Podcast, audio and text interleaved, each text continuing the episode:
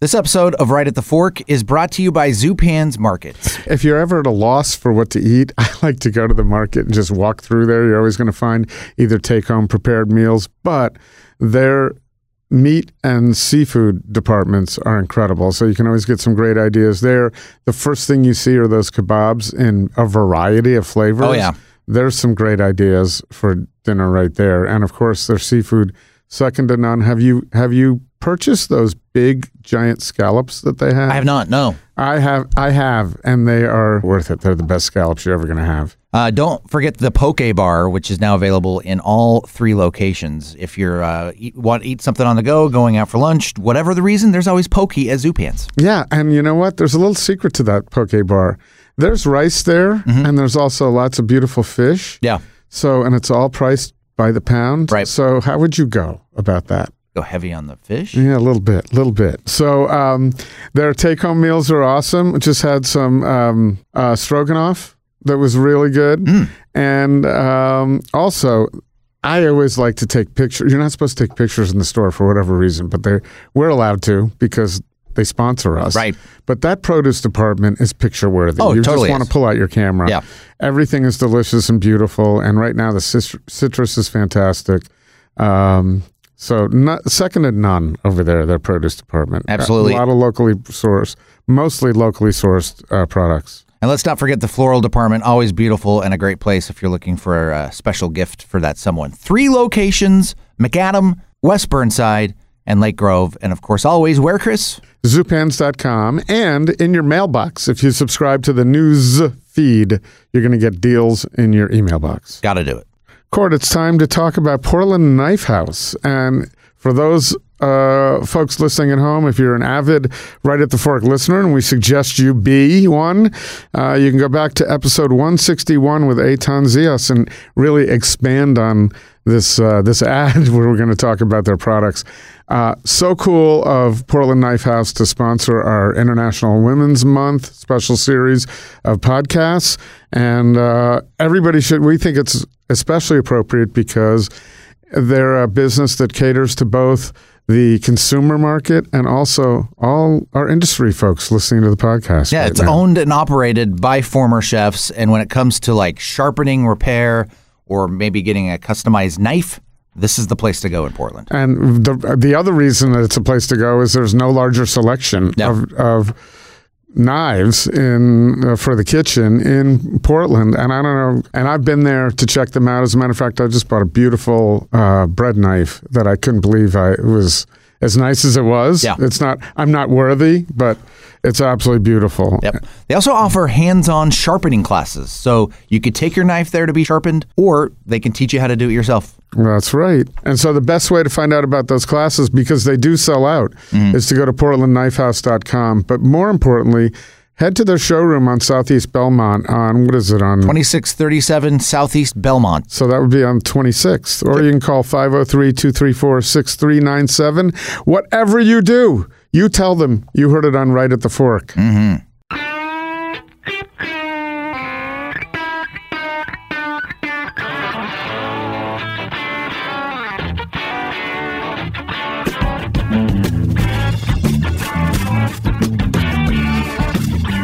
Here we are. It's time once again, Portland's Food Scene Podcast with your hosts only for the intro. Just the intro. Just and the then intro. I'm out of here. Everybody's very lucky. Yeah, and I'm just gonna I'm gonna linger in the corner to make sure that the levels are good for Lisa and Laurie. Right. For the International Women's Month podcast, this would be the second installment. Yep. that uh, we've had the privilege of uh, of uh, offering our seats to women, so we can hear their perspectives on different things. Yeah. Um, and in this case, it's Lisa Schroeder of Mother's Bistro, who is near and dear to me because it was one of my first food experiences in Portland before I moved here. Was at Mother's, and then over the years, I've gotten to know her, and I just and uh, I think she's not. She's one of the hardest working people we know. She is, and the backstory that people should know is literally minutes before she did this interview with Laurie. She was uh, working the line at the brand new Mothers, Mothers 2.0. Right. She got she got stuck. She, you know, she realized it was busier than they thought it was going to be. It was a holiday, and so she started working the line. The next thing you know, it was time for her to be here recording the podcast. And so she kept on working the line. She got 'cause here fast. she- we thought she, she was, she was already late. Yeah. And we thought, oh man, she's not going to make it for another half hour. No. But she was here within five minutes came in to do this. gave a great interview. In fact, I told her afterwards, I, I think if, if she were to pursue this as her career, you and I would be out of a job because she was that it was that good. There, that was my that was my worry about this series. Well, That- you know, I didn't show her how to move the buttons or anything. I'm but, just kidding. But it it was really good, and it was I think it was everything you and I wanted in in terms of what we're doing in the month of March. Right. And Lisa, um, I thought she was the only, I've thought of a few uh, chefs who were women or restaurant owners who were women. Lisa came to mind right off the bat. And um, I just thought she'd, she'd be, have some good questions. And so it was up to Lisa, who, by the way, was so busy. I think she was a little stressed about. I don't have time to pick a guest, but she did, and it's Laurie Wolf, who who I had met at the. There was a Christmas event where people were selling their wares over at the West Annex Yeah. if that's what it's called, Mm-hmm. I think. And she was, we spent a lot of time talking about CBD and her product, and really fascinating woman. And we were going to have her on the podcast anyway.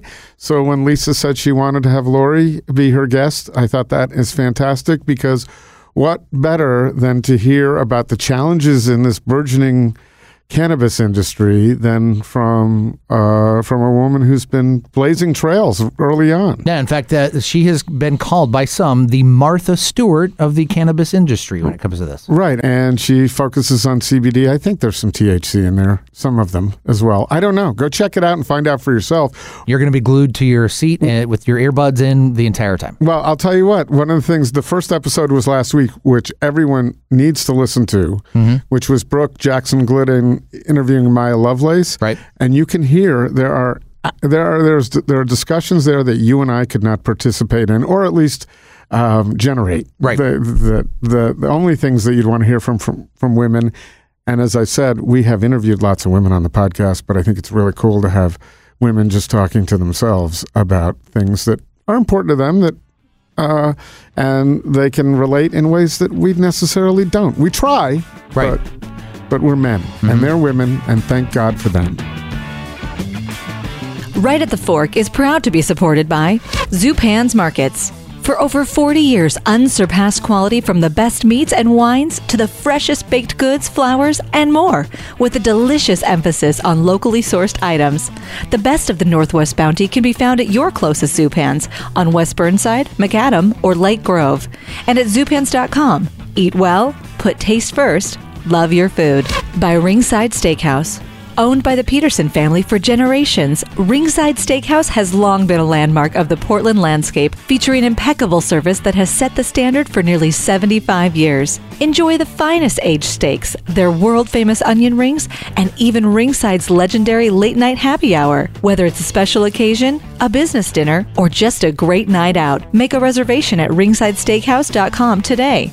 By Portland Food Adventures, inviting you to listen to Right at the Fork episode number 170 with Proud Mary Coffee's Nolan Hirte. Then imagine yourself eating and sipping your way through Melbourne, Australia this April for nine incredible days of VIP treatment at Nolan's favorite places in Proud Mary's home city. Also, tempt yourself with an incredible Italian food vacation with Astri Enzyme and a wonderful October journey to Bologna and Emilia Romagna. It's all at portlandfoodadventures.com under the Trips tab. Contact right at the host Chris Angelus for more information and special savings on these PFA food journeys.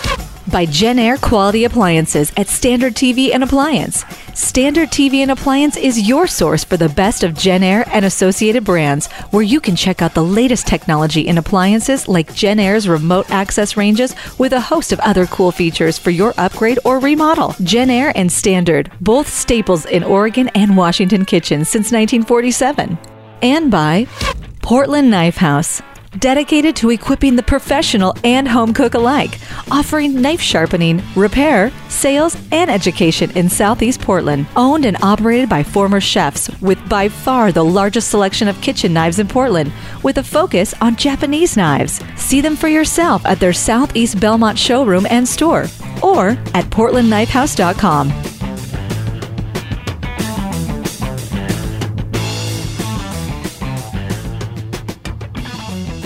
So, Laurie Wolf, Yes, First of all, um, hey, I'm really happy to have you here and to be talking with you because I think you're really interesting and it's really good for people to hear about Thank you. I love you. I love you right back.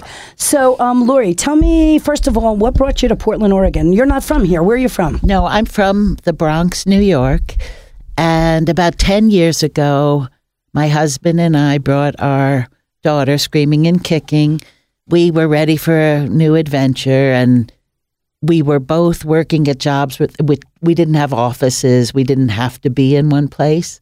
So we followed friends of ours who had moved here many, many years before, um, the Jays, John and Janet Jay, and we visited them a bunch of times and I completely fell in love with Portland. I remember Janet took me from the airport to Grand Central Bakery and in Multnomah Village, and I had a piece of chocolate cake, and it was warm. and I remember eating it, and there were birds flying everywhere, and it was amazing. I said, I, I have to live here. This is this is me. Like this fits Wow. And so now, after 10 years, does it still fit? absolutely. So, um, when you first came here, what was your plan for your career? What were you? What, what have you? So, tell me a little bit about your history in New York. I, I hear you're a, graduate of the Culinary Institute of America. That's right. We share an alma mater. yes. What year did you graduate? I have no idea. oh, come on. Um, 83? earlier In the 80s. that. Yes. In the 80s. Okay. Now, you go to the Culinary Institute. What did you think you were going to do going to the What did you want to do when you first went into the Culinary Institute of America? I had lived in Brattleboro, Vermont, and I had a catering business. And I really only knew how to make four things. So that only went so far. So I, and a close friend of mine, uh, my friend Marcy Bloom, uh, was going to the culinary and she loved it. And I loved food. And I'm like, this, I, I didn't really have anything calling to me. Okay. I was an English and sociology major in college. And and realizing that I had a lot to learn, I applied. And I had graduated from NYU, so I I kind of thought of it as getting my master's. Mm-hmm. And I didn't know even after graduating, I wasn't sure what I wanted to do in the field. But I did work as a chef in a couple of restaurants in the city. And then I met my future husband who talked to me. He's a photographer. He talked to me about food styling, and I had never heard of it. And it sounded amazing. So I contacted a woman and I apprenticed for a year with a lovely woman named Yoshiko Loomis. And I loved food styling. And while I was doing that, the different magazines that I worked for asked me if I had done any recipe development. And I really hadn't, but it sounded interesting. So I started to do that. Uh, in addition to food styling, or I would style the recipes that I created. And I got, I, so I became the food editor at Mademoiselle magazine. Oh, wow. I did that until they realized that nobody who read the magazine ever ate anything. uh, like seriously, like they wrote there, like nobody uses these recipes. How much can you do with lettuce? so they canceled having a food editor, and I then I got a job. I did freelance work, so I worked for most of the magazines that had food, and then I got a job at a parenting magazine called Child Magazine. And I was there for 19 years. Oh, wow. Yeah, it was really wonderful. Great people. I worked from home mostly. I had a, um, my son uh, while I was there, and it was terrific. And then, sadly, like so many magazines, it closed. And it was a, around the time I was going to keep that job remotely because I could, and then it closed. So when I got here, I wasn't sure what I was going to do. And a publishing company that I had worked with asked me if I wanted to do this food lovers guide and the Portland, Oregon Chef's Table. And those are two books. Yes. And the Portland, Oregon Chef's Table is where I met you. Yep. Because we covered your food at Mother's. And it was great. And I did the same. I did a food lovers guide in Seattle. And then, and I was all this time dealing with a seizure disorder.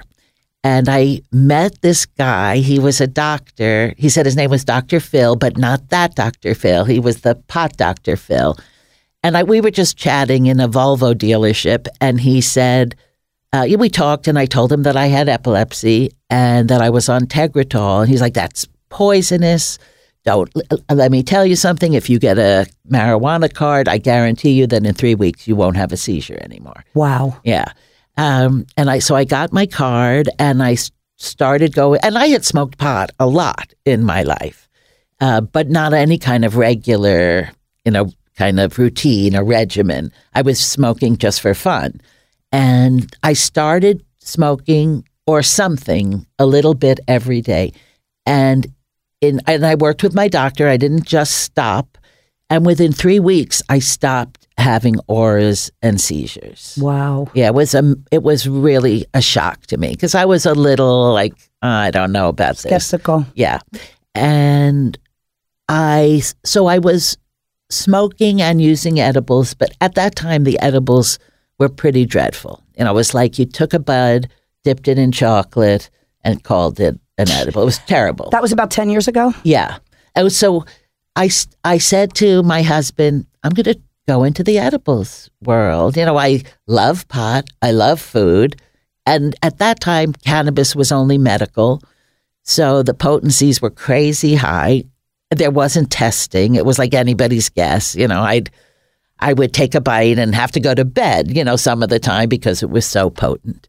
Um, but, and so I did that. I did medical and dur- during like about five years ago, my son's girlfriend, Mary, asked me if she could help me. I had done packaging for my edibles that really was like, at best, a fourth grade art project.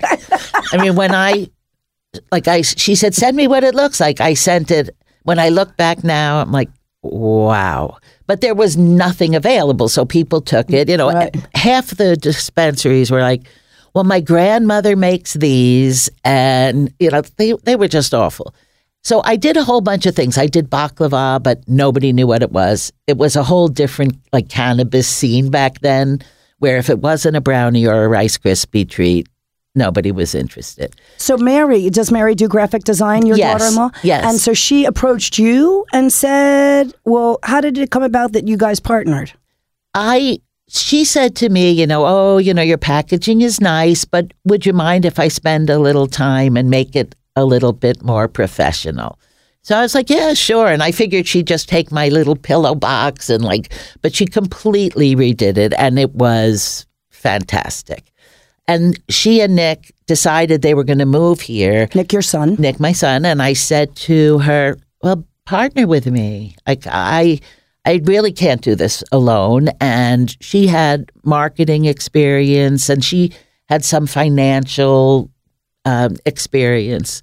So she did. They moved here. We did medical for a little while, and then when it was time for rec, you know, legalization of rec, we we got a kitchen and we started producing. So you have been really been working on this for a long time. I mean, as long as I know you, you've been talking about this project. Yeah, like seven or eight years. And um, when you first started, you said it was kind of like the Wild West. But now, what? How have things changed? It's it's unbelievable. First of all, le- legalization brought out people who would not have considered using cannabis before because it was illegal.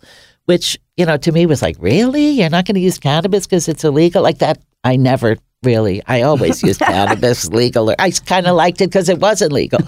but um, I found so it, the demographic has changed considerably. Dispensaries eight years ago, a bunch of them were pretty weird, and and the bud tenders were like behind a metal, you know, screen or fence, and it's a whole different world now. First of all, uh, older people are getting into cannabis uh, and CBD. You know, cannabis with THC, cannabis with CBD. Um, now, I think the stigma is wearing away, and there are people who are realizing that they can use cannabis for things like sleep and get rid of their Ambien. Like I know so many people who used to take Ambien and now they'll eat one of our edibles an hour before bed and they sleep. I have a friend who didn't get more than three hours of sleep a night. Now he uses an edible and he's sleeping five, six, seven, which has never been part of his life. Wow. Well, I think what's really important to note, though, is you're a culinarian, right? You went to the Culinary Institute of America.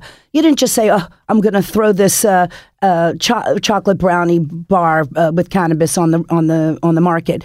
You did a lot of research, didn't you? Absolutely. Uh, some of the recipes were recipes that were in my repertoire for a long time. From the catering business, the four recipes? Yeah, exactly.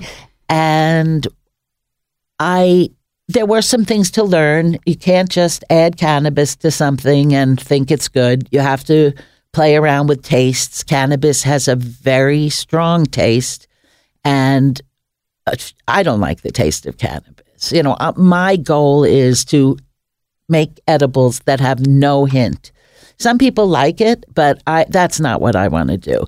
I want to make a high end, delicious product that you would want without, you know, it's more than just a vehicle to get cannabis in your body. It's a delicious treat. Exactly. And you do some interesting things that others don't do. For example, everything is so sweet. What's the, you came out with a product that isn't sweet but edible. Yes, we do a cheese cracker. And the cheese cracker, I, I describe it as the child of a shortbread cookie and a Cheez-It. Okay. So it's it's buttery and it's really a delicious, delicious And it's great for thing. people who don't want something sweet. Exactly. And a bunch of people who use cannabis for different things have diabetes. So that was a question that we got a lot. Could you do anything savory? Now, I remember you did win the dope cup for your nut mix, right? We did. Now, but you can't, you said you weren't able to market the nuts because you couldn't have even distribution of the, the THC? Yeah. Um, the products are tested, lab tested for homogeneity. So when we did our spicy nut mix, we could see that the little, like the indentations in the pecans, it held more cannabis than the peanuts. So I, you know, we would love to revisit that. It was really tasty. I think that was our first dope cup. We've had three others. Oh, excuse Yes, me. yes, what, yes. Were, what were your other awards for? um, our brownie, our almond cake came in second place, and the cheese cracker won last year. Uh, Wow. Yes, very proud, very proud. And we have them displayed in our event space, which we recently opened, and we look at them with pride. uh, that yeah, so a savory option was a, a very good um, thing to, in the market. You rarely, uh, you rarely see see something savory. Now, when I when I asked about the changes, I don't mean just also people's attitude toward uh, cannabis, but what about the regulations? Has it made? I mean, I remember you going through so many hoops. Have things gotten harder, easier? What was it? Did it help that you started this process seven years ago? Did it put you at least ahead of others that thought, "Oh, gee, this is a great idea"? it totally helped that we've been doing this a long time. I mean, it's hard.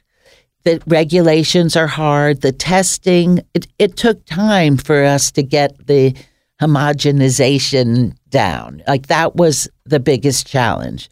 And now we work with a lab. They're, they're called Greenleaf, and they totally get it. They work with us if we have a little bit more of a complicated product. Like, for example, we do uh, vegan, gluten free nut bars, like energy bars, and they have some chunkiness. So it's that issue. Will if one is chunkier than the other, will it have less cannabis in it? But they worked with us, and it, that worked. We we it's not something we would have attempted to do four years ago, but we're pretty good now. We have it down. Um, the regulations have not gotten easier. We've just gotten better at what we do.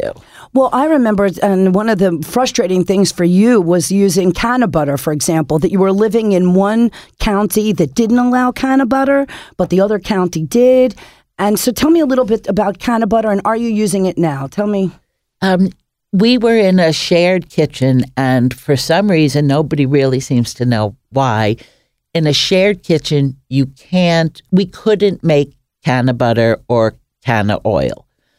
Now, where we are now, we can. So, what we do is we infuse our products, we infuse the cannabis into coconut oil. the fruity nut bars, the gluten free products, don't are only coconut oil, and our baked goods are butter. We infuse the cannabis oil into the butter. And coconut oil is a terrific fat for edibles. It's 100% fat. And there's some thought that coconut oil works with your receptors in your brain and more strongly, and it's a different kind of high. One of the things, one of the reasons, I guess the main reason why we do infused oil is because we're using the whole plant. So we have a different kind of high mm-hmm. than a company that uses distillate or a solvent. So those things are highly processed. Our product, our oil, is the minimal amount of processing. So you're getting all the terpenes, all the cannabinoids. And when we get feedback, people are saying, you know, I did a 50 milligram gummy with that was made with distillate, and I ate your a 10 milligram brownie bite, and the high was better in the brownie bite. It's it's a different high. It's a better like all body feeling. It's not like stressy or uh, like some of the, the solvent products can be. So you're using whole flour yes. to yield your coconut oil, infused coconut oils and butters. I think that's a very big difference between you and some of your competitors, right? Absolutely. Um, as far as I know, all of the candies and gummies are using a solvent of some kind. Uh, we we just feel very strongly that we need that whole that whole plant. Um, I find when I'm eating my edibles that it's a much more relaxing high than if I eat, you know, one of these things that's made with a, a distillate. If you're using a distillate, the only thing that's left by the time the process is over is THC. So you are going to get high, but you're not going to get the help with both, you know, physical and you know, stuff in your head. It's just nuances, though less nuancy, yes, I yes, imagine. Exactly. And, you know, they talk about different high, uh, different varietals of having different nuances and effects. So I imagine. Do you, and don't you also offer some as sativa and some as um, uh, indica? We do. Our fruity nut bars do. We have a a sativa bar, an indica bar, a one to one bar. So that's THC and CBD in equal parts, and then a CBD bar. I guess maybe we should take a minute for people who don't know about what we're talking about. Maybe we should take a half a minute and say what's the difference between sativa and, and indica in, mm-hmm. and also THC and CBD. Yeah. So I think that the sativa indica discussion is changing somewhat. Uh, there are so sativa is known to be a more energizing, creative, eh, you know, go for a hike. indica, it's kind, it's called Indicouch. It's a very, it's supposed to be more relaxing, and I do see a difference. Uh, for me, sativas can make me anxious. So I'm more of an couch kind of a person. For anybody who knows me, they know I'm totally an into couch, cannabis or not. But what's happening is as labs are kind of pulling apart what's in the strains, it's really the terpenes and the cannabinoids that are like determining what the effects are going to be. So I think down the road, there may not be so much of a discussion about sativa indica, but it will be more focused on how much myrcene, which is a terpene, is in a plant rather than because you can also stick a name on anything, you know, who, uh, you know, yeah. and it's a sativa or it's not. So I think when people have the access to all the lab results, they will be able to make a more informed decision. I also think that once something is turned into an edible, you lose some of the nuance between those strains. So I, find, I mean, people are, and we generally use a hybrid, and it's which is a balance of sativa and indica. But I do believe that we're going to be putting more information out there, and it's not going to be so much about sativa and indica. It's going to be about the cannabinoids and terpenes. Gotcha.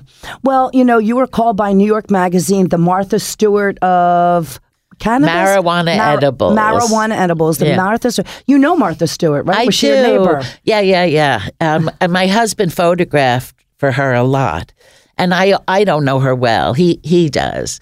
Uh, it was quite. It was really an amazing, you know, thing to hear that. I couldn't get over it. Um, I hope Martha didn't mind. I have since been in touch with her, and she seems fine with it. But She seems fine letting you have that title. exactly, She'll let Snoop Dogg do what he does with marijuana. totally. Pausing a moment here, Chris, to talk about a great place to go for dinner any time of the week. Ringside.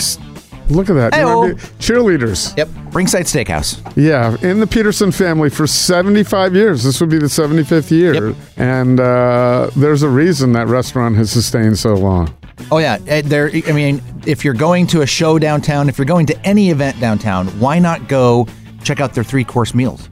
Three course supper, Yeah. $45.25 before 6 p.m. Monday through Thursday. And just a little bit more after that. Right. And then also Monday is prime time. Yep. So the prime rib three course dinner, 35 bucks. Can't beat that. I mean, that's that's beautiful beef Oh, yeah. that you're going to be enjoying for that price at the Consummate Steakhouse in Portland as well. Yep. And uh, they have, we recently did a spot for them that reeled off their entire happy hour menu. Oh, they have one of the best happy hours in Portland, bar none. Yes. So and and you can get that all Sundays four to five thirty. So mm-hmm. there's an hour and a half window on Sunday, and anytime you're ro- rolling around nine thirty to close, excellent happy hour. So you can sample wonderful ringside food at happy hour prices. Yep. Never a bad reason to go to Ringside Steakhouse. You can set up reservations online at ringsidesteakhouse.com. Hey, Chris, we'd like to welcome back to the uh, program, right at the fork, our great sponsor, Jenn-Air at Standard TV and Appliance. Yeah, it's awesome. They were with us a couple of years ago, but appropriate now. Both in their, uh, both started in 1947, and just last year, Jenn-Air launched a beautiful series of new appliances. They really upgraded everything. They have two lines, Rise and Noir, for you to check out at Standard TV and Appliance. Tell us a little bit about them, Court. Well, both of these lines connect to Wi Fi so that you can use them using your Amazon Alexa, or maybe you've got a Google assisted enabled device like a Google Home. Connect and control appliances remotely. Like if you want to set the uh, oven before you get home, you can do that. Get real time notifications. You can contact Jenn-Air call center through them. And get this get a recipe from Yummly through the device. More than one. You Yeah. can do a few of them, and not only that, you can attach your dishwasher to Amazon and get get lo- dishwasher detergent delivered w- without even thinking about it. Nothing is worse than running out of dishwasher detergent and not, not realizing it, but your dishwasher or your washing machine are going to know this. Absolutely. So both the Noir and Rise line feature irresistible interiors illuminated by cinematic and chef's lighting, which is really cool. You got to see these. Smooth racks and flat tines, an expanse of dark glass. Really easy way for you to check out these lines. You can Google search Jenn-Air Rise or Jenn-Air Noir. That's one way to check these out, but there's an even better way to do it. Is go down to Standard TV and Appliance. They have four locations, one in Beaverton, two in Portland. The showrooms are beautiful, and you'll be able to see them uh, not only in the showrooms but on the on the showroom floor, and uh, also one in Bend for our millions of listeners out that way. So, you know, it, it's tough for some women in, in the food business. It's tough in any business. You know, we sometimes uh, have to claw our way to the top. Have you experienced any any problems as a woman? You know, getting things done, or or dealing with men who might uh, perceive you in one way because you are a woman and have to fight to to be recognized for what you know and what you can do and what you have done. No. Good. You know, I really, I've had more issues about being old than being a woman. There's a lot of ageism. Yeah. I had a woman pat me on, I did an event, a dinner with these other companies, and I had a woman pat me on the back and say, Thank you so much. It's really wonderful having seniors in the industry. Oh my God. And nobody had ever said anything like that to me before. And I, I was like, my God, that's a dreadful thing to say. Wow. I just couldn't. And like she looked like, oh, you know, they took we took you out of the home for the day, And you're so cute. Yeah. Uh, so, but no, I- it may be different. I, am not really dealing directly with dispensaries. I mean, I go in and talk, but what we I and I would say Mary as well, uh, my business partner who does the business part. I don't think we've felt that. That's really great. Yeah. And, and when you went to the Culinary Institute, were you an older student or were you the age of your peers? I was older. I had already gone to college, and I it was like a four years you know time between culinary school and uh, so you know I've never. I mean, I was the older one, uh, but I'm I, I'm always a little. You know, I've always been a little immature, so I kind of fit in with the younger people too. Um, yeah, so I have really, and I know people who say, "Oh, I'm a woman in this business, and it's dreadful." and and I, I imagine that it is. It just hasn't been part of my experience. Well, and that's in the and you're talking in the in this business. I'd say you're less in the culinary business than you are in the ca- cannabis business. Maybe people are more progressive. Maybe it is a younger industry because of what it is. Or are you finding that? Um, I do think that the majority of people are self-aware, and we're not dealing with the kind of sexism that I know exists in other areas. Right. um, I and I guess I don't. Yeah, I'm not really in the. I'm peripherally in the food business. I'm in the cannabis business. I'm I'm like a drug dealer. I was thinking, but only in the best way. Uh, What are what, yeah, are, what are some of the next steps for uh, now? The name of your company is, Laurie and Maryjane. and um, where can your products be had? We are in about 280 dispensaries around Oregon, which is, you know, is a lot. Um, we're doing well. We're in many of, you know, we're in Oregon's finest. We're in Serra, Electric Lettuce. Um, we're we're out there, and, and we have a great sales guy who really took us from 25 dispensaries to 150 in a year. So, Wow. yeah, um, it's the the industry is changing a little. A lot of inexpensive edibles are coming into the market, uh, cheap and potent. So it, that is something that we're dealing with. And I know that happens in any business. And we're going to stand our ground and continue to use the best ingredients we can. Um, we are going to come out with a cookie that will be only 10 milligrams, be very inexpensive. And that will kind of focus on the non kind of stoner mentality. There's all these different people who come into dispensaries and want, some people want the cheapest, most potent, and then some people want the thing that's going to taste the best that will give them a nice high.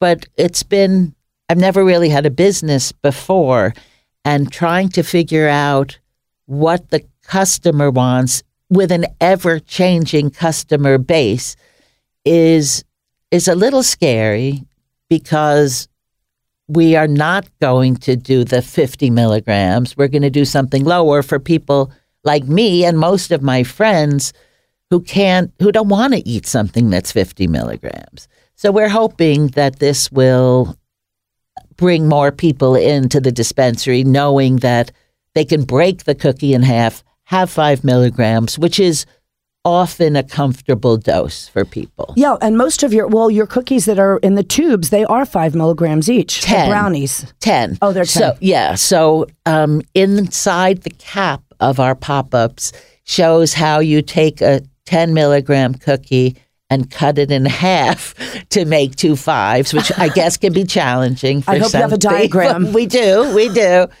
And the cookie also will have to have a diagram. Is It- that mandated? Yes. Uh, in California, I believe it's 10. And in Seattle, in Washington, I believe it's 10. But Oregon, it's a five. A dose, a serving is five milligrams. I think for many people, just experimenting with cannabis, five is really plenty. Absolutely. People overdo it with edibles. It all so- the time. Yes. Yeah, everybody has a bad edibles experience. We try and work with people, and kind of our theory is, you know, start low, go high. Ah. I say to people, like over five days, you should be able to know what your dose is. Start with two and a half. If two and a half is too much, you still could enjoy cannabis, but go with one. And if not, so if you start with one and a half milligrams of THC, don't take any more that day. If nothing happens, nothing happens. The next day, add more and work up until you find your comfortable dose rather than eat the whole thing and be absolutely miserable. Like I made the mistake. Yeah, what tell us what happened with you there uh, last year? Um, well, I've had, you know, this is has happened a few times. Just recently, I over I overdid, and it was 15 milligrams, and I and I really thought that that would be good, but it, I have only been I've sort of been hovering between five and seven, but I thought, oh, 15 will be fine, and it wasn't, and I was uncomfortably high, and I thought. I tell people all the time, don't don't do it. And I didn't listen to my own words of advice. And I got in bed and I thought, first of all, what an idiot. And second of all, it'll pass, but I don't don't do it. It's so easy to have a fantastic experience and less is more. Yes, and and uh, that's very important because some people can end up in the hospital, and you had a time where you accidentally dosed with that. Oh, that, what, what was that stuff called? Oh, RSO. what That does that was stand for? uh, Rick Simpson oil. So it's incredibly potent. It's like 80 or 90% THC. And I honestly don't know what I was thinking, but I ate probably a teaspoon of it. And it, it was dreadful. I mean, I couldn't form words. For two weeks you For- were out, yeah. right? I, I could function. it. I, I really, all I could think of was I just need to be able to Google, does anybody die from an overdose of RSO? Like that was, I was like, and I would sit up, I'd be like, nope, not ready yet. But in my head, I'm like, this is not good. And like by the fourth day, I could talk, but not normally. Like half my mouth mouth was paralyzed. I couldn't say full words. Now, I do not want to disparage RSO because for people with very serious pain issues and people with cancer, RSO is a treatment that is being studied and has some very important medical, you know, help. But um, RSO is not for someone who's just looking to get a, a, buzz. buzz. yeah, that was no buzz. That was part of it. yeah, that was like a hammering over the head. So you talk next steps. You're coming out with a, a cookie that'll be Four 10 mil. cookies. What is what will the flavors be? uh, a brown butter, a peanut butter, a chocolate, and a ginger snap. Wow, that sounds great. And then they'll be individually wrapped. Yes, there'll be one cookie in a packet. Now, you're what other things are in your future? I mean, you've been going down to California a lot. Yeah. What's going on there? Um, we have a kitchen that's already set up that I think we'll do some kind of licensing deal with. They are in Santa Rosa, and they're this woman Annie Holman who runs it. Like, well, once we met, it was like, oh my God, I love you, and she felt the same, and she's been fantastic. So now we're do. I have to say, lawyers have been in my life now, never before. It's like I, I think that when you get to be when you become a grown up, you should have a friend who's a lawyer, a friend who's a doctor, a friend who's an auto mechanic. Like you need these people, but um, it's looking very good. Like I think that will happen probably in April. We also just opened a CBD kitchen, an event space next to the kitchen that has is the THC kitchen. So CBD is becoming huge. It's cannabis without the high and people it's it's blowing up and recently the farm bill passed hemp it's called industrial hemp but it's really like craft CBD cannabis is what we call it and it's it's something that you can ship all over the country the farm bill made it legal so we are starting to work on products. Uh, I think that we're going to be working with new seasons, which is super exciting. And we're going to start a line of pet products. We have two veterinarians we're working with. So we're going to be busy. How can your pooch benefit from cannabis or pet products? What pets? What? How does cannabis help pets? For people who uh, adopt rescue dogs and people who adopt or people who buy fancy dogs, sometimes like your pets can be a little nuts or they can have pain issues, inflammation, older dogs. People are using CBD for their pets for anxiety, for separation anxiety, for inflammation. CBD works for people and pets. Uh, amazing for inflammation uh, and sore muscles. And I, I have uh, two dogs. One of them is, you know, pretty normal, and one of them is kind of nuts. I love them equally. Uh, only one goes out in public, and when I and I give the kind of nutty one CBD every day, and she is like a different dog. She hops around. Uh, it's unbelievable. Wow. Yeah. She was very afraid of people. She had a pretty bad barking issue. And now I just give her a tiny bit of CBD in her morning food. And like she's 15 and she's hopping around like, wow. you know, a rabbit. Yeah. It's, it's amazing for pets. And where would the pet products be sold? Well, maybe New Seasons and then these veterinarians that we're working with, they are going to help us find places that that would be a good like starting place. Are there rules for CBD like there are for the THC product? Can you just make it now and sell it, no problems? Yes, um, you can. And unfortunately, we're seeing a lot of CBD out there that's sourced from places where you wouldn't want to, you know, eat yourself or give to your pets.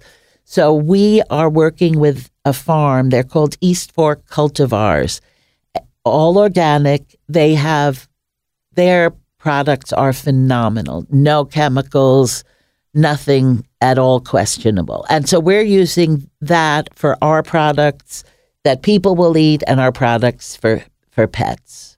So, um, how you doing in the business? I mean, one of the things you went, you know, one of the reasons why you do a business is you hope to be successful, and you know, success is measured in many different ways. You know, you sell your product, but it's so hard. I hear now there's a lot of competition. Um, there's a lot out there. How how are are you successful at this? Is it, you're yes, you're in stores, but are you making money at this?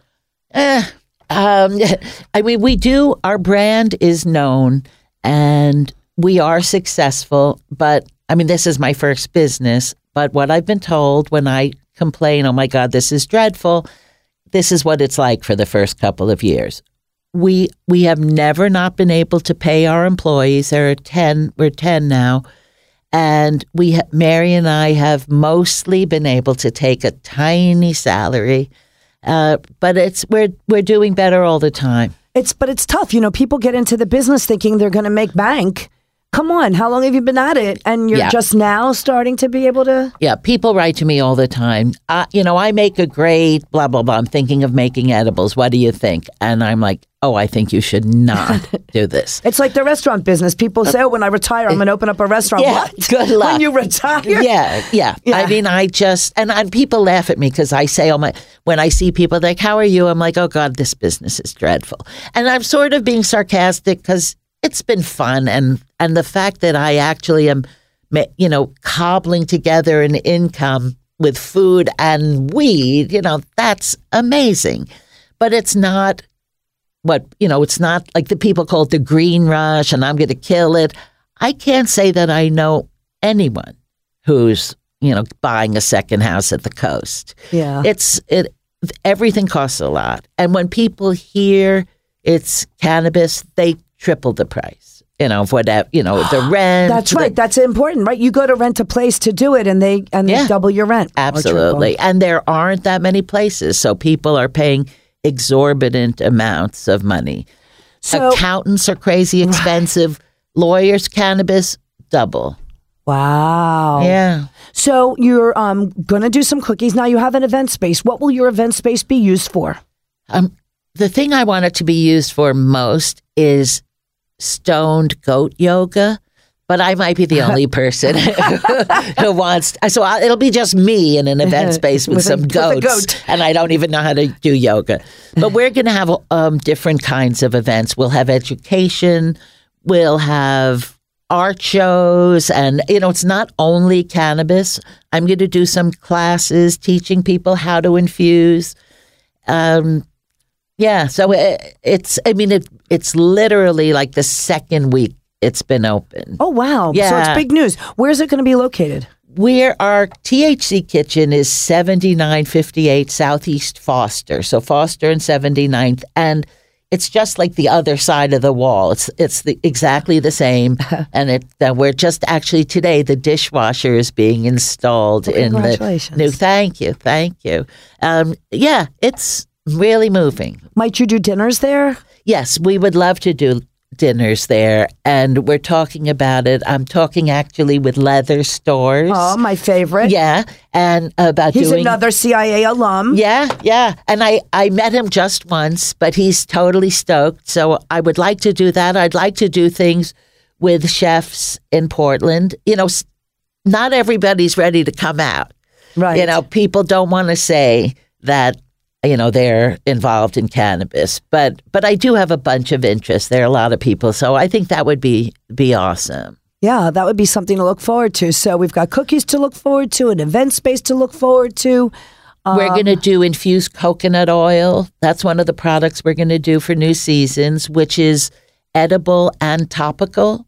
So it's kind, you know, it's kind of uh, awesome that you can buy that and use it either way. Rubbing CBD oil on inflammation, muscle pain, it really works. It's it's wonderful as a topical. When do you think you might see products out in the new seasons?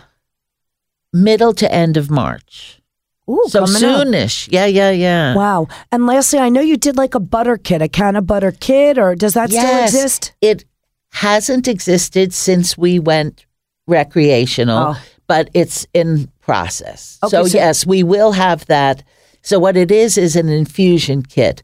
The kit it's a 2 cup jar. It comes with cheesecloth and a certain amount of decarboxylated cannabis, which means the cannabis has been activated um, other like it becomes activated if you're smoking a joint, but you need heat to turn THC A into THC. So we put an amount of cannabis in with a recipe booklet and instructions for people on how to make their own edibles, and we have a chart that shows you, depending on what your THC potency is, you know how much to add, and you know how much a teaspoon will be. Wow. Yeah. So you got a lot of products going on. You really are the Martha Stewart of the marijuana edible industry. Thank you. I thank am you. really so happy to talk to you, Laurie, and I- Lisa, same. and I really admire what you've done and how you've stuck to it. You know, people think that success just happens, and it doesn't. It's hard work. It's pounding at the pavement every day. Going at it no matter how you feel Mm. and no matter how much RSO oil you've accidentally swallowed. But um, you're, I really admire where you've been and where you're going. And uh, I look forward to seeing more of your products on the shelves. Well, thank you, and thank you for taking your time out of your recently moved restaurant because I know you're slammed. You work harder than anybody I've ever known. Well, I did just fly off the line and right into my car and right here to interview you. So I'm glad we were able to make it Me happen. too. And I hope to talk to you again soon. Ah, thanks so much. Thank you. Bye bye. Bye. Right at the Fork is hosted and produced by Chris Angeles and Court Johnson. Connect with us on Twitter and Instagram at Food Podcast PDX or on Facebook at Right at the Fork or online at rightatthefork.com.